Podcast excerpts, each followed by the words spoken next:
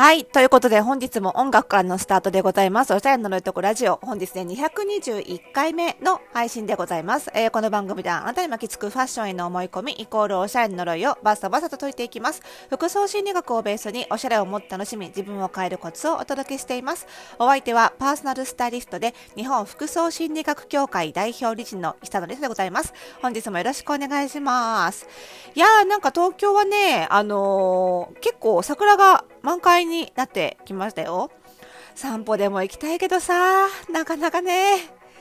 ね、あの、外を歩きながら桜見るぐらいだったらね、ソーシャルディスタンスも取れていいかななんて思ってるんですけど、なかなか時間がないですね。今年はちょっと忙しくてね。皆さんはどうでしょうかね？皆さんの地域は桜状況いかがでしょうかね？さあ、そんな桜も咲いて、そして某ニュース番組の CM も燃え上がるということで炎上してましたね。どうですかね。今日はちょっとこの話について触れてみようかななんて思うんですけどね。まあ、遠回しに、遠巻きにどうだろう、ファッションにも関係あるというか、まあ、心理学にね、ちょっと関係ある切り口で私の専門分野でちょっとお話をしようかななんて思ってるんですけどもまあご存じない方はですね某ニュース番組、ウェブ CM 炎上とかで検索したら 出てくるかな？どうかな？まあ今日のツイッターのトレンドにもなっていますので、そこから辿っていただくのもいいんじゃないかと思うんですけれども、まあ、えっ、ー、と、某民放のニュース番組のウェブ CM、YouTube で公開されたウェブ CM で、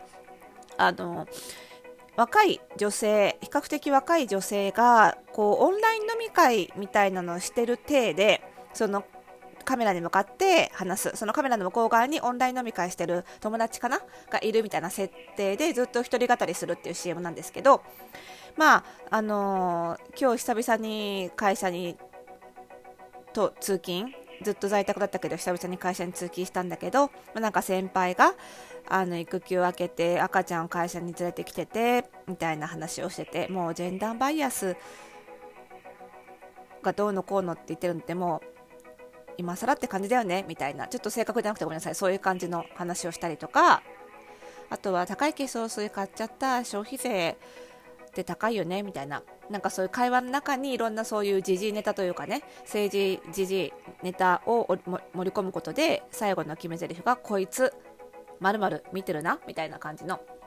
あのそういう CM で、まあ、視聴者のことをこいつと呼ばわりはどうなんだっていうことに始まり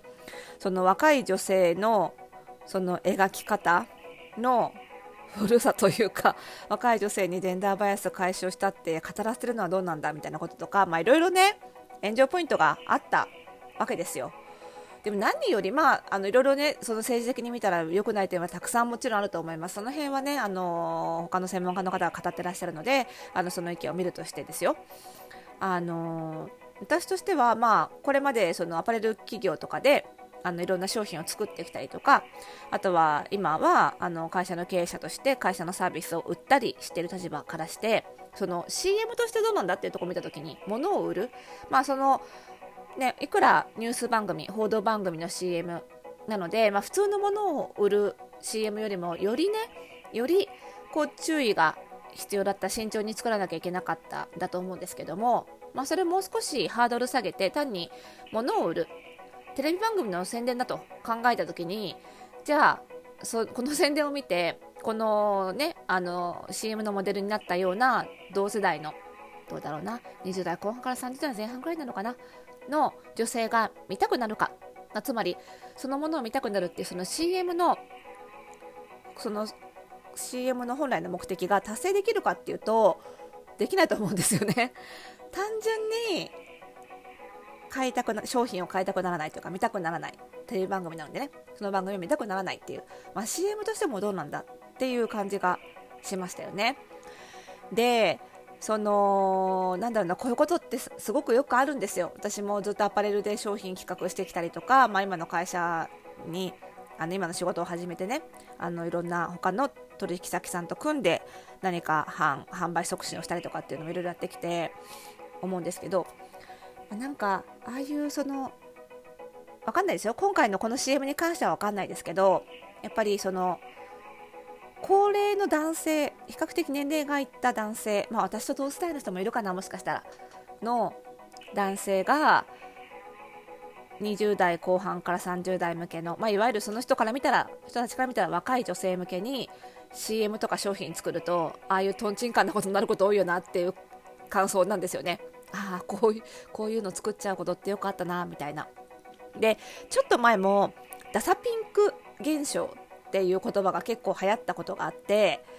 これも聞いたことない方いらっしゃるかもしれないんだけどこれダサピンクっていうのは、まあ、ピンクが全部ダサいっていう意味じゃなくてねその、えーと、高齢男性 高齢男性って言い方もあるんだけどちょっと年齢が上の男性が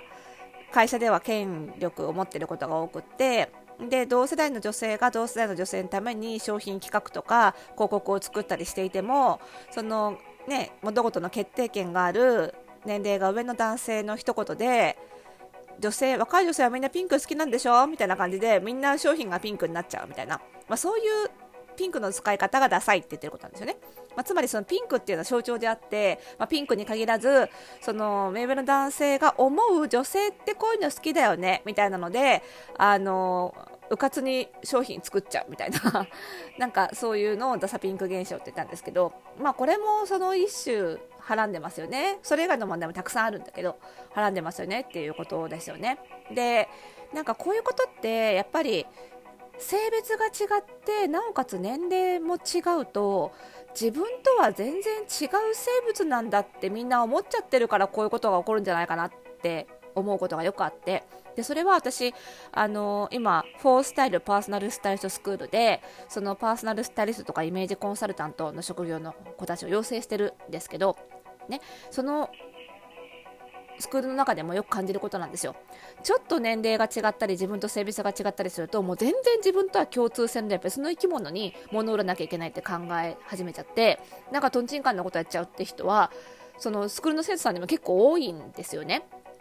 なんか男性のスタイリスト志望の人が女性に向けてサービス展開した時になんでそんなサービスにしちゃうのってそれあなた買いたいっていうような 女性だからってなんか変なステレオタイプ持ってないみたいなことになっちゃうことが多いんですよね。であのー、これその違う生物だって思わない方がいいと思うんですよね。というのはその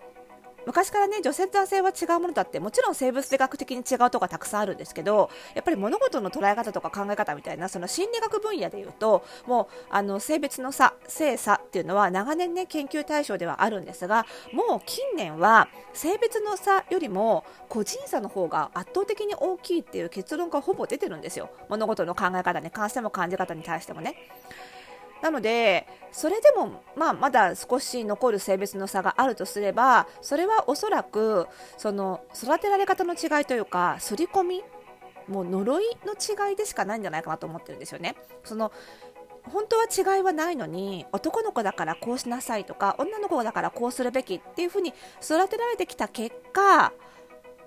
性別の差が生まれちゃうっていうかその環境要因ってことですよね。なのでもともとは違いがないっていうのは、まあ、結構大きな大方の見方なんですよね。なのでそのそういうことを考えずにいやもう男性と女性はもともと違うんだって思っちゃうとこういうとんちんかなことしちゃう。その女性はこうなんだ男性はこうなんだみたいな呪いにかかった状態だとおかしなものを作っちゃうことが本当に多いなっていうのは、うん、うちのスクールの生徒さん見てても結構感じることなんですよね。もうね性別の差よりも本当に今個人差が大きいですよなのであのそういう意味ではそのそのいろんななんか一つの属性でくくってこういう CM を作ればこういう属性の人が気に入ってくれるはずだみたいなものの作り方とかサービスの作り方ってもう結構危ういというかあの結果が出ないんですよね。やっぱりそれよりもあの私はもう45年ぐらい前からなるべく自分に自戒してることとしては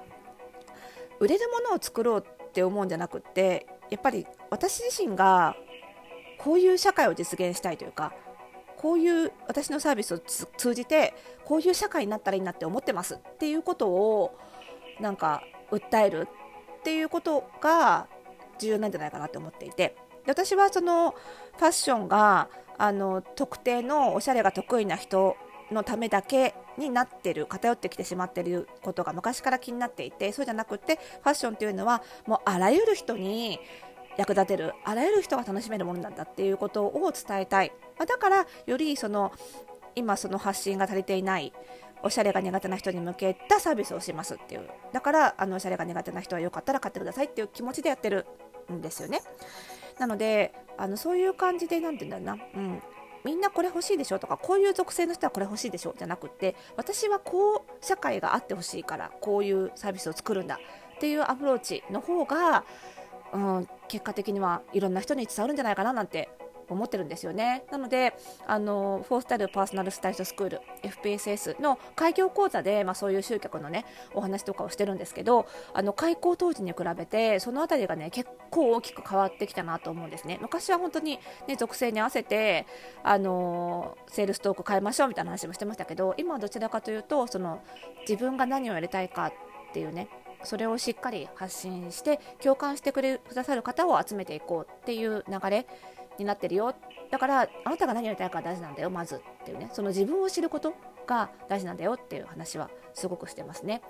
でこの自己理解っていうのがそのおかしなものを作らないためにもすごい大事なんですよ。自分が何を思ってるのか自分がどういう呪いにかかってるのか全部含めて。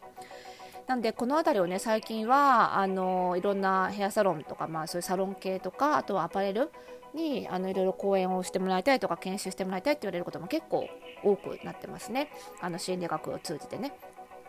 なので、まあ、FPSS でもあのイメコンとかねパーソナルスタイリスト向けの講座ずっとやってきましたけど、まあ、そういうそのサロンとかアパレル業界に向けた講座もちょっと今後計画していこうかなと思っていますのでもしこれを聞きの方でこういうのこういう講座あったら聞いてみたいというのがあったらそんなアイディアもぜひマシュマロから送っていただけると嬉しいです。番組概要欄のリンクからどしどし送ってください。それではまた明日。